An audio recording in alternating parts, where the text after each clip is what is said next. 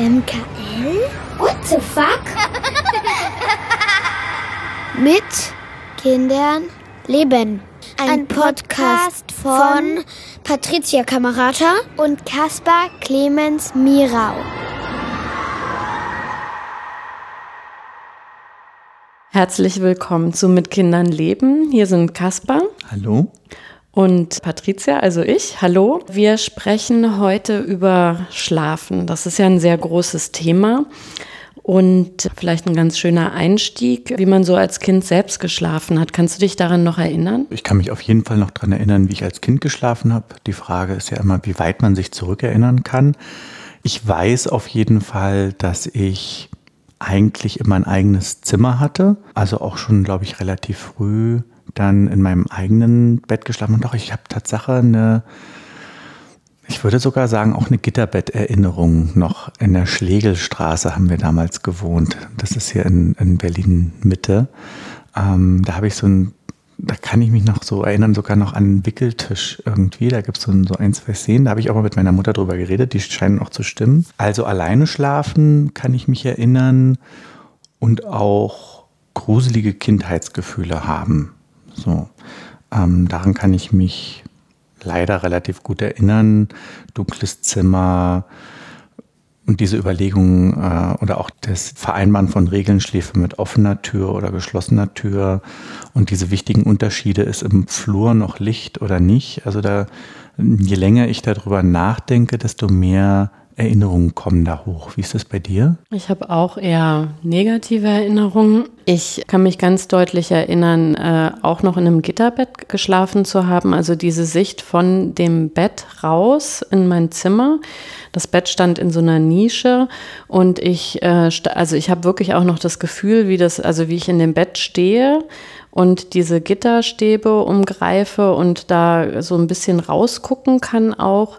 Und ich weiß noch den Moment, wo ich irgendwann rausbekommen habe, dass Gitterstäbe, also 2 Stück, die hatten oben so Metallspiralen, dass wenn man sich da eben durch dieses Stehen, die haben so ein bisschen gewackelt, und wenn man die eben nach unten drückt, dass man die auch ganz rauskriegt. Und ich wusste damals, dass es nicht erwünscht ist, dass ich zu meinen Eltern gehe. Ich bin dann also durch die Wohnung irgendwie so ein bisschen gewandert und dann irgendwann wieder auch in mein Bett irgendwie zurück. Aber ich habe tatsächlich auch immer alleine geschlafen, alleine im Zimmer. Und ich weiß auch aus Erzählungen meiner Mutter, dass ich schon als Säugling auch in so eine Wiege gelegt worden bin, ins andere Zimmer, Tür zu auch. Sie hat auch gesagt, ich habe oft halt ganz lange geschrien, und das war für sie ganz schwer auszuhalten, dieses Schreien. Und mein Vater war damals, der hat gependelt, der war nur am Wochenende irgendwie da, und der hat genau dieses Gefühl auch. Aber er weiß auch noch, dass damals eben die Ärzte ja ganz stark, also die Kinderärzte eben ganz stark vermittelt haben, dass es wie Kinder schlafen müssen. Und dass es auch gesund ist, also diese ganzen Geschichten eben, ne, für die Lungen, für die Entwicklung der Lungen und so, wenn die Kinder dann auch schreien. Er hat aber gesagt, wenn er so auf heute guckt, wäre er viel gestärkter gewesen, seinem Gefühl nachzugehen, dass es eben nicht in Ordnung ist, dass ein Kind da so schreit, auch gerade als Säugling. Aber wie gesagt, ich denke, das war einfach normal früher, also wir sind ja quasi Osten und Westen irgendwie aufgewachsen, und anscheinend war das einfach Zeitgeist, die Kinder in ein Bett, in ein eigenes Zimmer und so weiter irgendwie zu schieben und die dann auch im Zweifelsfall wirklich ja sehr lange schreien zu lassen. Wie machst du das denn jetzt mit deinen Kindern? Na, das Lustige ist, wenn man so drüber nachdenkt, wie das früher war und man da ja so Regeln irgendwie festmachen kann, möglichst ein eigenes Kinderbett, möglichst früh rein und so, weiß ich gar nicht, ob es heute so Regeln gibt, die ich sagen könnte. Ich glaube, die Regel ist, wir machen das, was funktioniert. Und das heißt, dass man immer probiert, also ich kann immer sagen, wie wir im Moment schlafen. Wir haben halt ein Familienbett. Ein Familienbett ist, kann man noch mal kurz erklären, einfach ein Bett, in dem die ganze Familie schlafen kann. Das ist irgendwie fast 3 Meter breit. Das haben wir selbst gebaut. Und da schlafen irgendwie entweder alle ein und dann gehen die Kinder, wenn sie wollen, in andere Betten oder bleiben da liegen. Manchmal ist es auch echt zu eng, weil auch zu 15 3 Meter gar nicht so viel. Und manchmal schlafe ich dann im Wohnzimmer auf dem Fußboden, weil ich irgendwie einfach keine Lust habe, mich da irgendwie reinzuquetschen.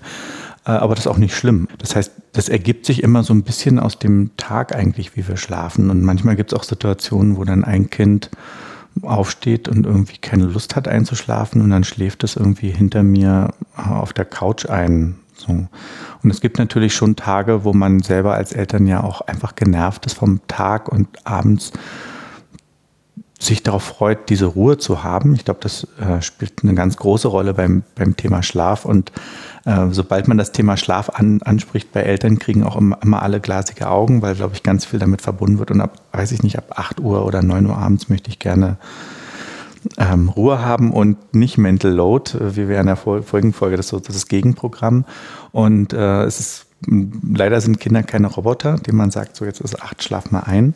Und dann findet man seine eigenen Regeln. Und wir haben ja 3 Kinder und ich musste auch immer wieder lernen, dass jedes Kind anders ist. Also das gibt das eine Kind, das will immer die gleiche Geschichte vorgelesen haben, was einen auch wahnsinnig macht, wenn man immer die gleiche Geschichte liest. Das nächste Kind will, dass man singt, und zwar auch immer wieder die gleichen oder immer andere Lieder. Und dann wieder das nächste Kind will Tatsache einfach nur kuscheln. Aber es gibt auch ein Kind bei uns, das findet Kuscheln gar nicht so gut. Also das will so wissen, dass man da ist, aber nicht so richtig in den Arm nehmen. Und ein anderes Kind will ganz doll umschlungen werden.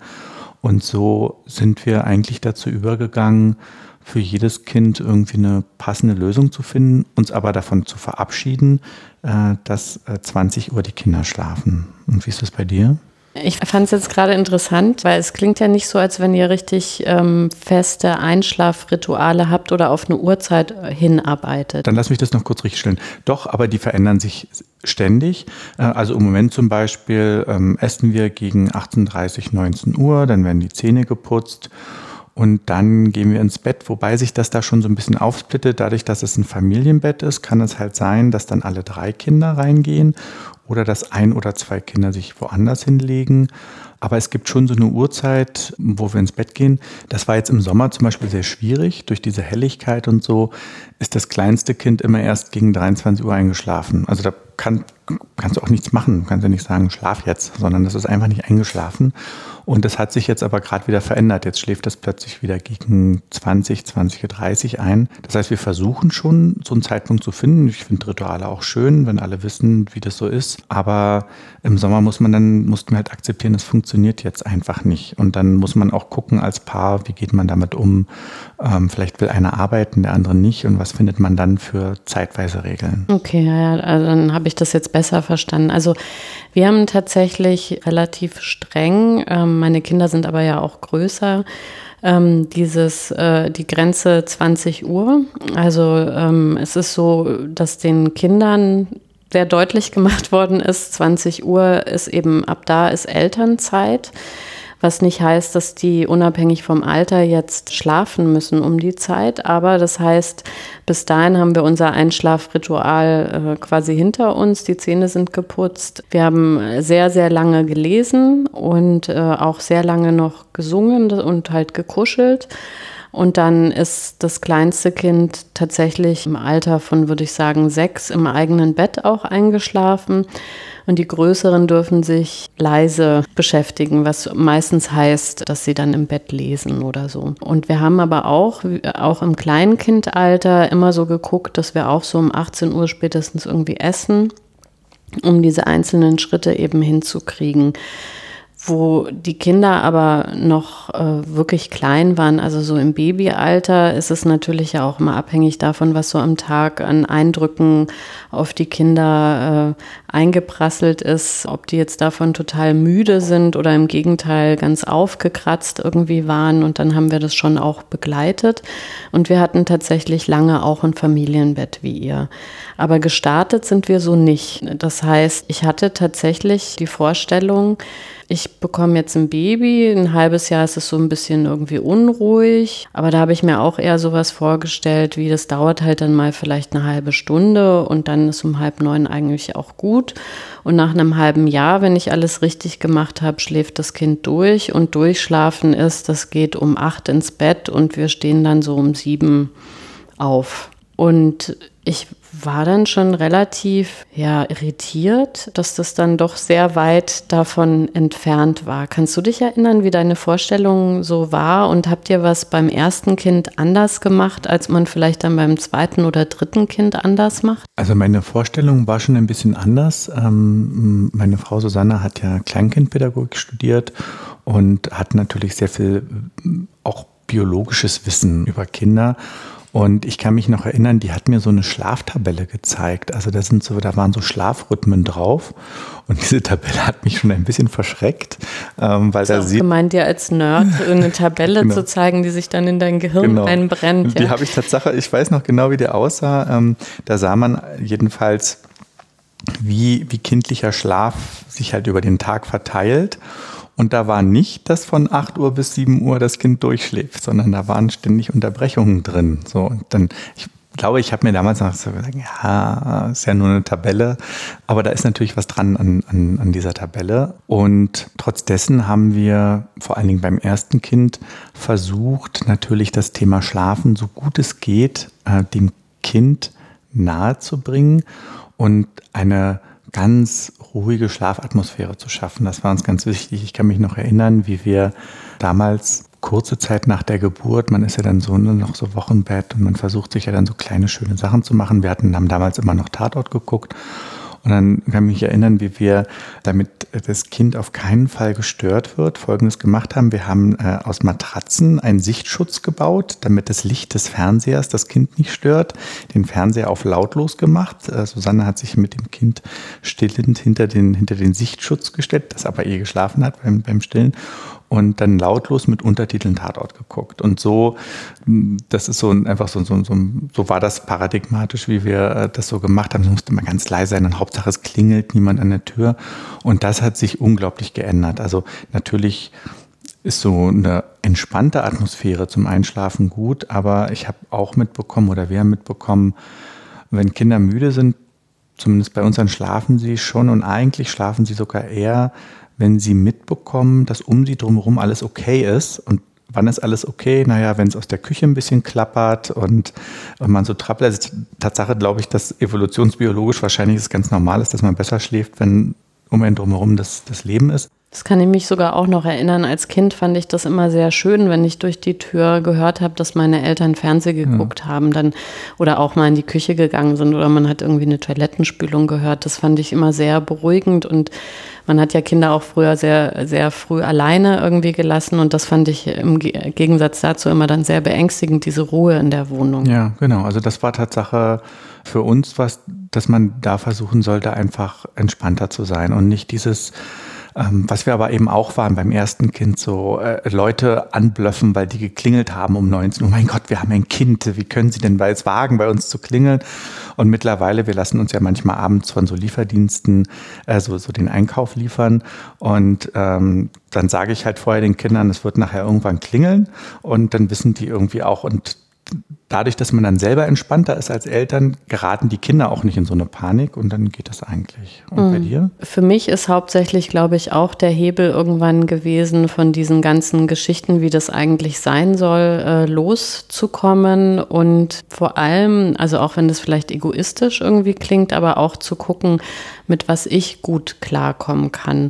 Was ich zum Beispiel überhaupt nicht gut kann, ist neben einem Kinderbett quasi warten, dass ein Kind einschläft, was ja bei manchen total gut klappt, ne? So Händchen halten und dann eine halbe Stunde und dann schläft das Kind auch, aber das halte ich überhaupt nicht aus. Was ich aber gut kann, ist tatsächlich einfach auch früh ins Bett gehen und mit dem Kind einfach einzuschlafen, ja, und das fand ich am Anfang ganz belastend, weil ich dachte, Mensch, jetzt habe ich wirklich gar keine Zeit mehr, die so für mich ist.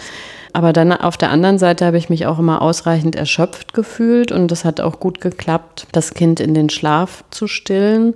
Und dann hatte ich da auch noch so ein paar Sachen, die ich loswerden musste, ne? Dass das irgendwie, oh Gott, das hört ja dann nie auf, wie lange muss ich dann stillen? Das hat ja dann nie gelernt, sich alleine in den Schlaf zu finden und alles, was man halt sonst irgendwie so hört, sondern irgendwann wirklich einfach zu sagen, ich bin da eigentlich auch müde, wir schlafen zusammen ein. Manchmal bin ich dann um 10 nochmal wach geworden, habe dann irgendwie eine Stunde noch was gemacht und bin dann wieder quasi, wenn das Kind dann wach geworden ist, mit dem Kind wieder ins Bett. Aber ich habe total verloren diese Vorstellung von, da ist wirklich eine Nachtruhe in dem Sinn, wo einfach gar nichts mehr passiert. Und wenn man so wirklich ja ehrlich zurückguckt, auch in die Zeit, wie der Schlaf war, bevor die Kinder da waren, das ist ja sicherlich auch individuell unterschiedlich. Aber ich kann mich erinnern, ich bin schon immer so 2-mal mindestens in der Nacht auch wach geworden. Also es gab ja, weiß ich nicht, in den 90er Jahren, wo ich ja noch sehr jung war, so um die 20, gab es diese Kürbiskapseln irgendwie gegen erhöhten Harndrang. Überall war im Fernsehen diese Werbung und der Slogan war irgendwie, wachen Sie nachts auch manchmal auf und müssen auf Toilette. Und ich dachte dann so, ja, aber ich bin halt nicht irgendwie 60 oder so. Also deswegen habe ich das so in Erinnerung, dass ich sowieso manchmal eben nachts wach geworden bin und dann auch eher Probleme hatte, wieder einzuschlafen. Und sich daran zu erinnern, hat mir auch geholfen zu sagen, okay, und mit Kind muss das ja auch nicht so sein, dass man quasi um 8 dann Ruhe hat und morgens dann erst eben aufwacht. Ja, und oder auch andere Sachen, also was ich nicht auch gut kann, ist irgendwie um 5 Uhr mit kleinen Kindern irgendwie aufstehen. Da habe ich mir dann aber auch gesagt, gut, dann turnt das halt so ein bisschen auf dem Familienbett irgendwie rum, bis ich mich in der Lage fühle, jetzt wirklich aufzustehen, ja. Also, dass man da... wenn es so früh aufwacht. Ja, ja, genau. Also, da wird ja auch oft, also es geht viel übers Einschlafen und dann das Aufstehen, das irgendwie immer so, als wäre irgendwann die Nacht so richtig zu Ende und dann muss man irgendwie was machen, aber muss man ja gar nicht. Also ich habe dann für mich irgendwann gesagt, nee, also 5 Uhr ist einfach keine Uhrzeit, in der ich irgendwas kann, also vor allem nach einer unruhigen Nacht oder auch da, wo ich noch gestillt habe. Aber ich habe dann gemerkt, das ist für das Kind auch völlig in Ordnung. Also gerade bevor die krabbeln irgendwie, ja, dann quatschen die so ein bisschen und strampeln im Bettchen. Und in der Zeit, wo die sich dann irgendwie bewegen, klar muss man sicherstellen, dass sie nicht irgendwie aus dem Bett fallen. Aber da tut's ja manchmal auch, dass man sich dann irgendwie direkt ans Bett irgendwie so ein Kinderbilderbuch irgendwie legt oder ein Hörspiel oder was auch immer. Also ich habe immer mehr selber zugelassen, diese Hilfsmittel zu benutzen und nicht irgendeinem Ideal aus einem, weiß ich nicht, wie alten Buch über Kinderschlaf irgendwie zu folgen, sondern immer zu gucken, was kann ich gut und mit was komme ich irgendwie gut klar. Und dann ist es letztendlich, was du gesagt hast, dann hat man so eine entspannte Haltung, dass es sich, glaube ich, auch auf das Kind überträgt und dass man da nicht einen Kampf hat. Und also das ist auch was ich wirklich merke, weil es gibt natürlich bei uns auch Abende, wo meine Frau und ich zum Beispiel sagen, oh, wir müssen heute Abend wirklich noch 2 Stunden arbeiten. So, ja, wir haben ja viel, dass wir abends noch irgendwas schreiben oder so. Und das Problem ist, wenn man in dieser Stimmung ist, dass man wirklich den Druck hat, dass man abends noch was machen muss, merken die Kinder diese Anspannung und das ins Bett bringen wird total schwierig. Also genau dann passiert genau das Gegenteil von dem, was man eigentlich will. Und das merke ich immer wieder. Also wir machen natürlich auch so eine Fehler dann. Und sich dann zu sagen, also dann versuchen runterzukommen oder was ich manchmal gerne mache, auch ungeplant ist, ich schlafe auch sehr schnell ein mit Kind im Arm. Ich finde es total schön, auch ein Kind bei mir im Arm einschlafen zu lassen. Das hat so was unglaublich Vertrautes.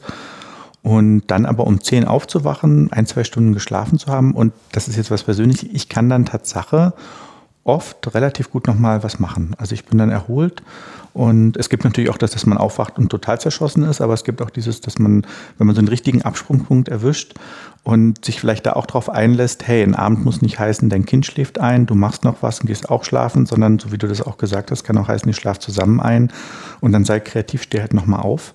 Und ich habe auch so eine Smartwatch, die so vibrieren kann zum Wecken.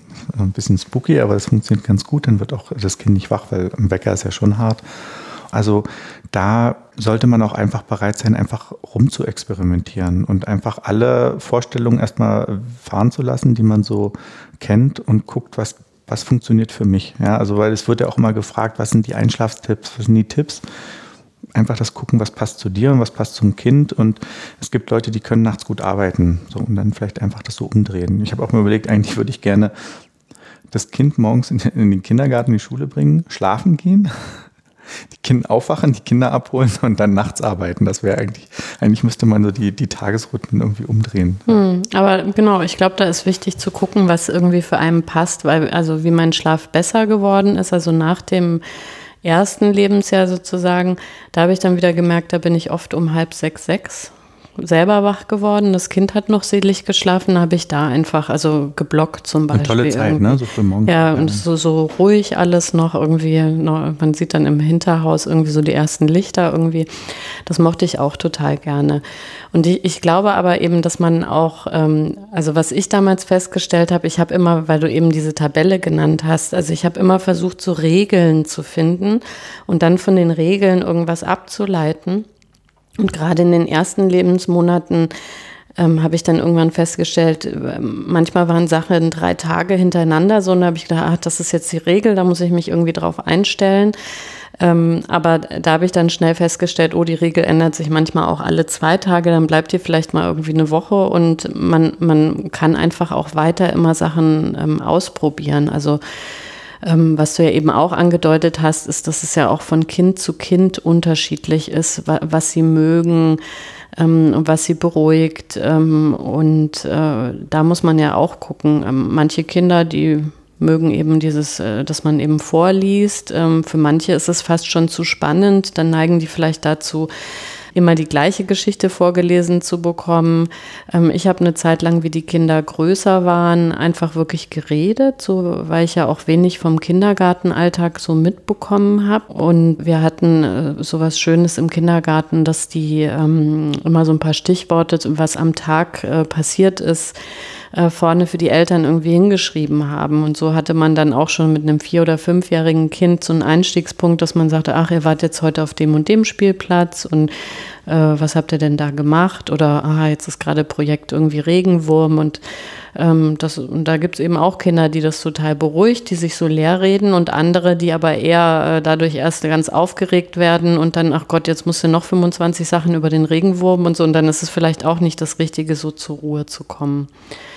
Also es ist dann immer so eine Binsenweisheit, aber ich glaube, die beste Einstellung ist, wenn man sagt, das ist jetzt ein paar Jahre einfach wirklich anders, als es irgendwie vorher war, aber man kann sich gemeinsam darauf einpendeln, so einen Modus zu finden, der eben für alle passt. Und irgendwann kommt es dann auch vielleicht wieder ganz zurück. Also wie gesagt, meine Kinder sind ja jetzt beide so mitten in der Grundschule und in der fortführenden Schule, und jetzt ist es einfach kein Thema mehr. Jetzt ist wirklich um 8 bei uns Ruhe, aber ich habe auch nicht das Gefühl, dass das irgendwas aufzwingt oder so.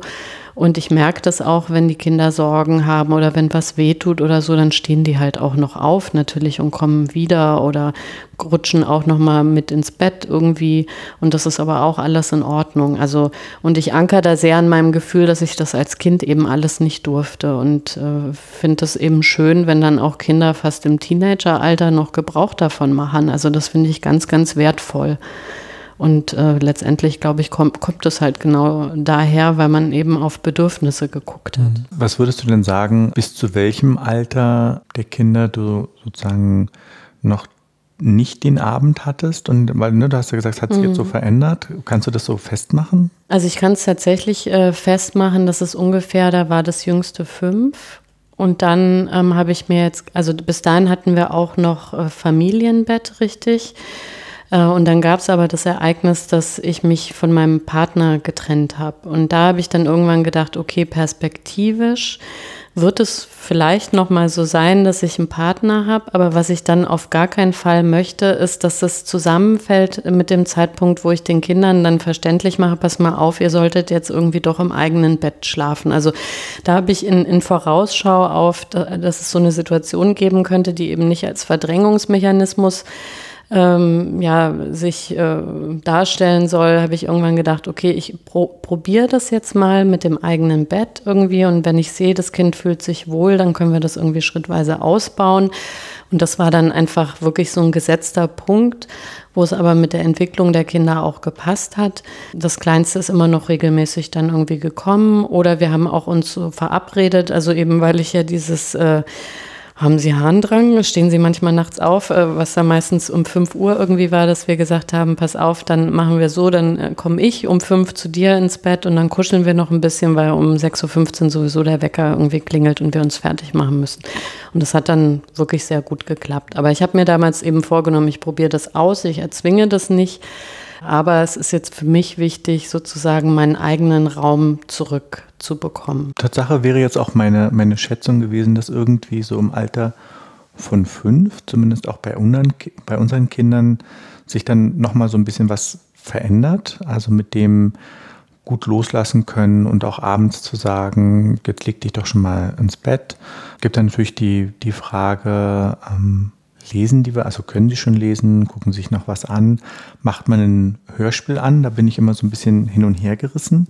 Wie machst denn du das? Also durften vor allem die kleineren Kinder abends einfach hören, was sie wollten, oder wie hast du das gehandhabt? Nee, wir haben tatsächlich immer nur selber gelesen und gesungen, und Hörspiele haben wir, also als Tagesbeschäftigung oder halt morgens, um so ein bisschen zu überbrücken, bevor man sich wieder halb lebendig fühlt. Aber ich fand tatsächlich, dass Hörspiele oft einfach auch eher Spannung erzeugen, als dass sie entspannen, weil da ja auch nochmal durch die Hintergrundmusik und so weiter da selbst die Sachen, die für so ganz kleine Kinder gemacht sind, hatte ich immer das Gefühl, dass es eigentlich eher was, wo das Kind dann so halb aufrecht im Bett irgendwie sitzt und irgendwie dann lauscht und dann aber auch wieder eher aufgeregt ist oder was auch mit in die Träume sozusagen nimmt. Das sehe ich ähnlich. Wir haben das schon auch probiert, und ich würde sagen, wir haben nicht so gute Erfahrungen damit gemacht, wirklich mit Hörspielen, vor allen Dingen die Kinder das aussuchen lassen, weil die dann, vor allen Dingen, wenn du irgendwie so einen Spotify-Account hast oder so, dann haben die ja Zugriff auf alle 300 Folgen von Serie X und hören natürlich immer das Nächste. Das heißt, es kommt immer so neuer Inhalt. Deswegen haben wir das auch. Ach, das kann man da gar nicht begrenzen, dass man sagt, nur eine Folge und dann Stopp? Ich glaube nicht, nee. Oh, gut, das kann man ja bei Netflix auch nicht. Ja, nee, oder also andere Anbieter. Nicht, dass ich wüsste. Vielleicht geht das ja oder geht mittlerweile. Nee, das geht nicht. Ich meine, das muss man auch sagen, es ist aber auch wirklich toll, dass diese Dienste Tatsache wirklich, kann man auch nochmal als Tipp geben, die haben wirklich teilweise komplette Hörspielkataloge. Wenn man verbindet mit denen ja immer nur, dass Musik ist. Aber die haben auch sehr, sehr viele Hörspiele. Persönlich bin ich ein Freund von Hörbüchern. Ich mache da wirklich also für mich ist das ein Riesenunterschied, ist etwas ein Hörspiel oder ein Hörbuch. Mhm. In einem Hörbuch hörst du in der Regel eine sonore Stimme, die was vorträgt, und ein Hörspiel ist meistens aufregend, Hintergrundgeräusche und so. Und ich habe es ja in unserer allerersten Folge schon gefeatured, zum Beispiel Puderbär, das wird ja von Harry Rowohlt vorgelesen. Finde ich sehr einschlafkompatibel. Ja, der trägt einfach diese Geschichten, vor allen Dingen, wenn du sowas öfters machst. Damit kann ich mich anfreunden, zu sagen, okay, wir machen jetzt noch das an. Hörspiele würde ich auch nicht mehr machen, also finde ich zu dolle. Mit Lesen, Tatsache ist es bei uns total durchwachsen, also wieder die Bedürfnisse sind. Sehr beliebt sind auch ausgedachte Geschichten. Hm. Bei ausgedachten Geschichten, das lieben die Kinder, dass die was Ausgedachtes haben wollen. Da habe ich jetzt angefangen, mir notfalls selber einfach irgendwelche bekannten Geschichten zu nehmen, so irgendein Märchen, das man kennt, und das in einem völlig anderen Setting sozusagen zu erzählen, weil manchmal hat man tatsächlich Schwierigkeiten, abends um 20.30 Uhr sich noch eine Geschichte auszudenken, und wenn du dann irgendein Märchen nimmst, das du kennst und aber als Raumschiffgeschichte erzählst, dann nehmen die Kinder das als neue Geschichte wahr, aber du hast Rotkäppchen im Raumschiff hören. Ja, genau, Rotkäppchen, Prinzessin auf der Erbse im Raumschiff irgendwie, genau. Wir haben ja jetzt sehr viel über so ganz positive Sachen gesprochen, und das ist ja oft die Gnade des Vergessens und so weiter. Hast du auch so Momente gehabt oder an die du dich erinnern kannst, wo du auch richtig einfach sauer warst und irgendwie so am Ende deiner Kräfte, und wie bist du dann damit umgegangen? Auf jeden Fall gab es auch, und manchmal gibt es auch noch diese Momente, wo man einfach quasi sich am liebsten vor dem Kind in den Staub werfen würde und sage, bitte, bitte, bitte schlaf jetzt ein. Ich brauche jetzt diese 2 Stunden oder 3. Das hat aber, wie gesagt, abgenommen, weil man irgendwie ein bisschen routinierter damit wird. Und natürlich haben wir das dann, und wir sind ja auch zu zweit, also wir haben das dann auch als Paar. Wichtig ist dann natürlich gucken, wenn man zu zweit ist, muss man schauen, kann man nicht auch einfach sagen, geh doch einfach raus. Also verlass doch vielleicht, wenn du wirklich arbeiten musst, dann nimm deinen Laptop und setz dich draußen in einen Café. So, das haben wir auch schon gemacht. Muss man dann gucken, ob man so spät noch rausgehen will, aber sich so eine Möglichkeit noch offen zu halten. Sowas finde ich wichtig, also dann immer wieder gucken, einfach Routine durchbrechen. Und wenn eine Situation sich ganz dolle verfahren anfühlt, zu überlegen, was kann ich denn jetzt ganz anderes machen? Das einfach mal ausprobieren. Ich kann mich an eine Szene erinnern im Kindergarten, wo es darum ging, ob die Kinder schlafen dürfen sollen im Kindergarten. Und es war ein Kindergarten, wo die Erzieherinnen gesagt haben, hier machen die Kinder Mittagsschlaf, Punkt. Und die Eltern gesagt haben, bitte nicht, bitte, bitte, wir wollen das nicht. Und eine hat wirklich, also die ist wirklich ausgeflippt und hat gebrüllt. Und ich fand das damals so ein bisschen lustig irgendwie, so Situationen, also natürlich war es nicht lustig, aber man hat ja manchmal so ein bisschen so einen Sinn für Humor und habe das so, weil die Nerven lagen halt blank und deswegen war das so Situationskomik. Irgendwann habe ich sie aber verstanden. Also ich wäre nicht so ausgeflippt im Kindergarten, aber ich habe verstanden, dass wenn du dann auch deinen Partner oder deine Partnerin fragst, bis wann hat es denn Mittagsschlaf gemacht? Oh Gott, bis 15 Uhr. Und dann weißt du schon, okay, der Abend ist irgendwie flöten gegangen. Und ja, da hilft nur locker bleiben, so blöd wie das klingt. Also und sich eben, was wir jetzt sagen, hey, es hört wirklich auf. Und manchmal muss man aber sich sagen, es hört nicht auf in 2 Monaten, sondern vielleicht erst in 4 Jahren. Mhm. Und das klingt nach einer sehr, sehr langen Zeit. Aber es hört wieder auf und es wird auch zwischendurch phasenweise immer besser und dann wird es auch mal wieder schlechter. Mhm. Genau, also da, weil du das gerade sagst, also mir hat total geholfen, das nicht immer als ganze Strecke zu sehen, sondern wirklich ganz stark zu differenzieren, zu sagen, das war heute wirklich einfach ein Kacktag und noch ein beschissener Abend. Aber morgen ist der Tag neu und morgen ist auch die neue Chance, dass es besser wird. Also dass man das für sich im Kopf sozusagen wirklich so unterbricht und dass man auch immer sozusagen so auf seine eigenen Gefühle irgendwie guckt. Also ich kann mich erinnern zum Beispiel, also das erste Kind, das war immer ganz klar mit seinen Bedürfnissen irgendwie, Hunger, Durst, irgendwie alles war klar und Schlafen war halt irgendwann auch, Kind ist müde, Kind schläft einfach. Und hat noch ganz wenig irgendwie geweint. Und dann das zweite Kind hat einfach, also gefühlt 10-mal so viel geweint. Also wenn ich auch glaube, das war noch lange entfernt von einem Schreikind, aber der Kontrast war für mich am Anfang ganz, ganz schlimm, weil bei dem ersten Kind war Weinen immer ein klares Signal für etwas, was ich identifizieren konnte. Und tatsächlich, weil das Kind so entspannt war ich in so absurden Situationen wie Säugling weint irgendwie, nachdem es 3 Stunden nicht geweint hat, nicht in Panik, so Gott, was ist jetzt? Und dann so, ach Gott, ja, nach 3 Stunden kann man auch mal wieder was zu essen geben. Und bei dem anderen Kind war das für mich aber nie identifizierbar. Was ist da eigentlich irgendwie los? Was braucht das Kind jetzt? Und dann habe ich bei mir gemerkt aber auch, dass ich gegen dieses Weinen irgendwann abgestumpft bin. Also von diesem ganz extrem alarmistischen, irgendwie Kind weint, ich muss jetzt irgendwas tun, war dann sozusagen das Kind weint, es weint und es weint halt wieder. Und natürlich habe ich mich bemüht, rauszufinden, wie findet das jetzt wieder in den Schlaf zurück? Ist es vielleicht gar nicht müde? Hat es jetzt doch Hunger? Muss ich mal irgendwie was zu trinken noch holen? Will es stillen? Will es kuscheln? Was auch immer.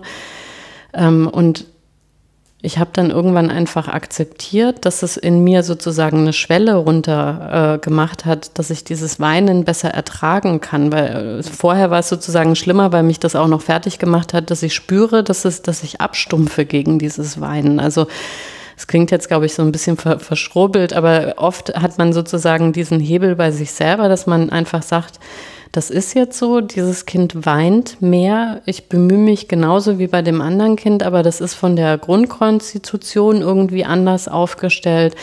Und ich hatte dann wirklich auch, wie das Kind dann älter geworden ist, das Gefühl, das ist einfach insgesamt lauter und das baut zum Beispiel Spannungen ab auf eine ganz andere Art als eben mein erstes Kind und dazu gehörte auch Schreien. Und das war für mich am Anfang schwierig zu verstehen und hat mich eben erstmal verzweifelt gemacht, empathisch für das Kind, weil ich nicht rausfinden konnte, was ich tun kann. Und auf der nächsten Ebene hat es mich verzweifelt gemacht, weil ich gemerkt habe, dass ich eben da anders drauf reagiere als beim ersten Kind. Und wenigstens diesen zweiten Hebel kann man ja dann für sich irgendwie auch bearbeiten, sage ich mal. Aber ich glaube, es ist wichtig, dass man sich einfach sagt, man scheitert auch, man hat auch blöde Gefühle und Schlafentzug ist ja nicht ohne Grund Folter. Ja? Ja. Also und das kann auch wirklich schlimme Ausmaße irgendwie annehmen. Und dann ist es, wenn man zu zweit ist, natürlich nochmal eine ganz andere Sache, als wenn man alleine ist. Aber dass man diesen Vorteil, dass man zu zweit ist, wirklich auch nutzt und eben sagt, wenn es gar nicht mehr geht, dann muss auch der andere ran. Also auch wenn es natürlich aversiv ist, dann so ein schreiendes Kind irgendwie überreicht zu bekommen, aber in dem Moment zählt einfach, dass die Situation nicht auf irgendein Niveau eskaliert, ne, wo man quasi denkt, okay, dann kann man vielleicht wirklich nicht mehr. Aber das eben, wenn man immer hört, sei doch entspannt und so, ne, man kämpft sich ja dahin und man scheitert auch und manchmal ist man entspannt, manchmal nicht. Und manchmal denkt man auch, jetzt reicht's aber auch mal irgendwie, wenn die Kinder dann auch noch krank sind oder so, ja, dann ist man einfach am Rande seiner Kräfte. Ja. Mir fällt nur noch eine kleine Sache ein, was ich mir angewöhnt habe mit den Kindern, wenn das so lange ins Bett bringen Phasen sind, ich nehme hier so einen E-Book-Reader mit ins Bett und lese einfach. Also ich habe dann ein Kind im Arm und eigentlich kriegt man so ganz gute Körperhaltung hin, dass das Kind das nicht so richtig sieht, also dass das nicht stört. Und dann nutze ich die Zeit einfach und lese. Also, weil das hilft mir, dann habe ich nämlich nicht man hat ja dieses Gefühl, aber ich wollte doch was Schönes machen und für mich und so. Und dann hilft mir das, dann da eine Stunde zu liegen, wenn es so lange braucht und dann wenigstens zu fühlen, hey, ich habe eine Stunde gelesen, wann habe ich schon Zeit zu lesen? Und also das ist zum Beispiel ein Ritual, das mir dann auch Spaß macht, Tatsache. Und sich das erlauben, ne? Also weil ich glaube, das ist ja ganz oft, also was du ja auch mit den Fernsehstrahlen und so gesagt hast, was man ja alles irgendwie mitkriegt, es schadet alles den Kindern, ne? Und die Strahlung von deinem E-Book und die Strahlung vom Handy und von weiß ich nicht was alles irgendwie. Und dass dann die Regeln so streng sind, wie man ein Kind eigentlich angemessen irgendwie ins Bett bringt, wo man irgendwann sagen soll, so nee, also wenn das gut ist und das Kind schläft auf einem ein irgendwie, dann ist das offensichtlich ein schönes Gefühl und das ist entspannt. Und warum soll man dann nicht in der einen Hand halt irgendwie einen E-Reader haben und da dann lesen können? Ja, wir sind schon am Ende unserer Sendung. Wir haben jetzt einen wilden Ritt quasi gehabt von, wie war das für uns selber als Kinder zu schlafen? Was haben wir für unsere Kinder dann anders gemacht? Wie unterscheidet sich das vielleicht auch von Kind zu Kind? Und was sind so die Hebel, in denen man sich selber bearbeiten kann, damit einfach diese Situation, dass es ein paar Jahre, wahrscheinlich eher als Monate auch durchaus anstrengend sein kann, dass man irgendwie damit umgehen kann?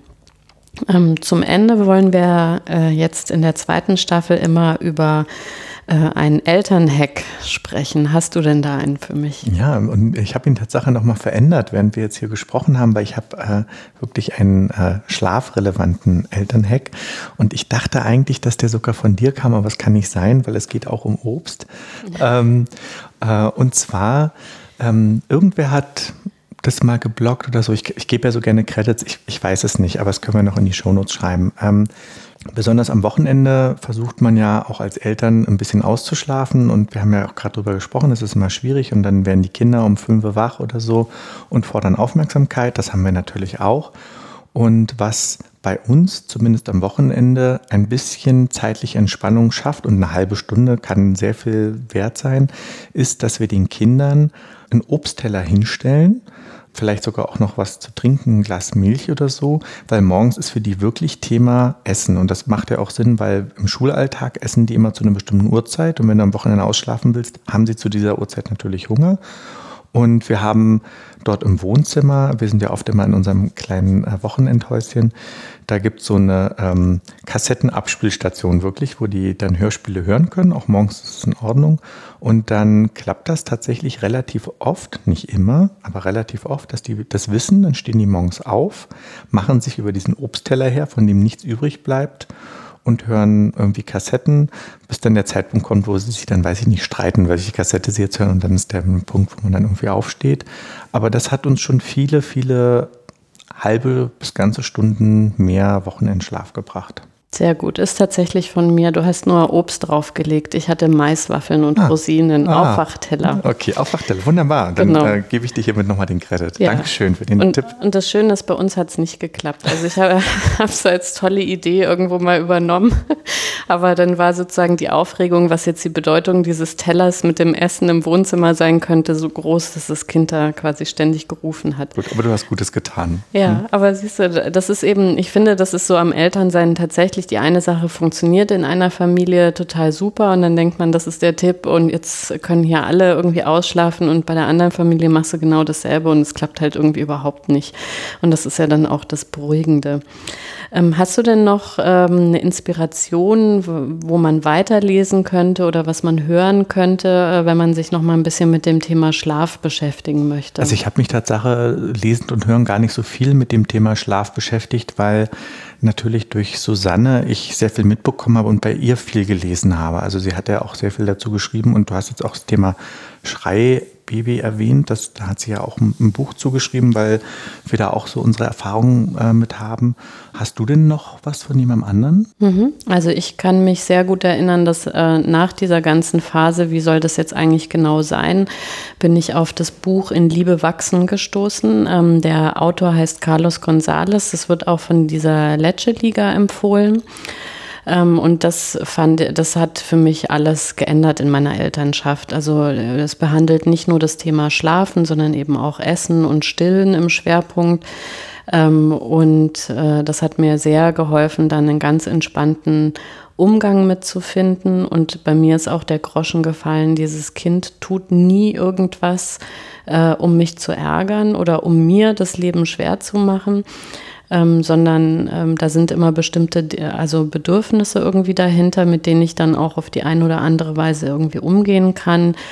Ich habe da das erste Mal über das Konzept Familienbett auch gelesen. Er hat ganz viele interkulturelle Vergleiche, also weil man da dann auch ganz stark das Gefühl bekommt, aha, das ist in Deutschland so, aber das ist nicht die Wahrheit, sondern es gibt ganz viele unterschiedliche Modelle. Das war mir in dem Ausmaß nicht klar, und deswegen, also In Liebe wachsen kann ich sehr empfehlen.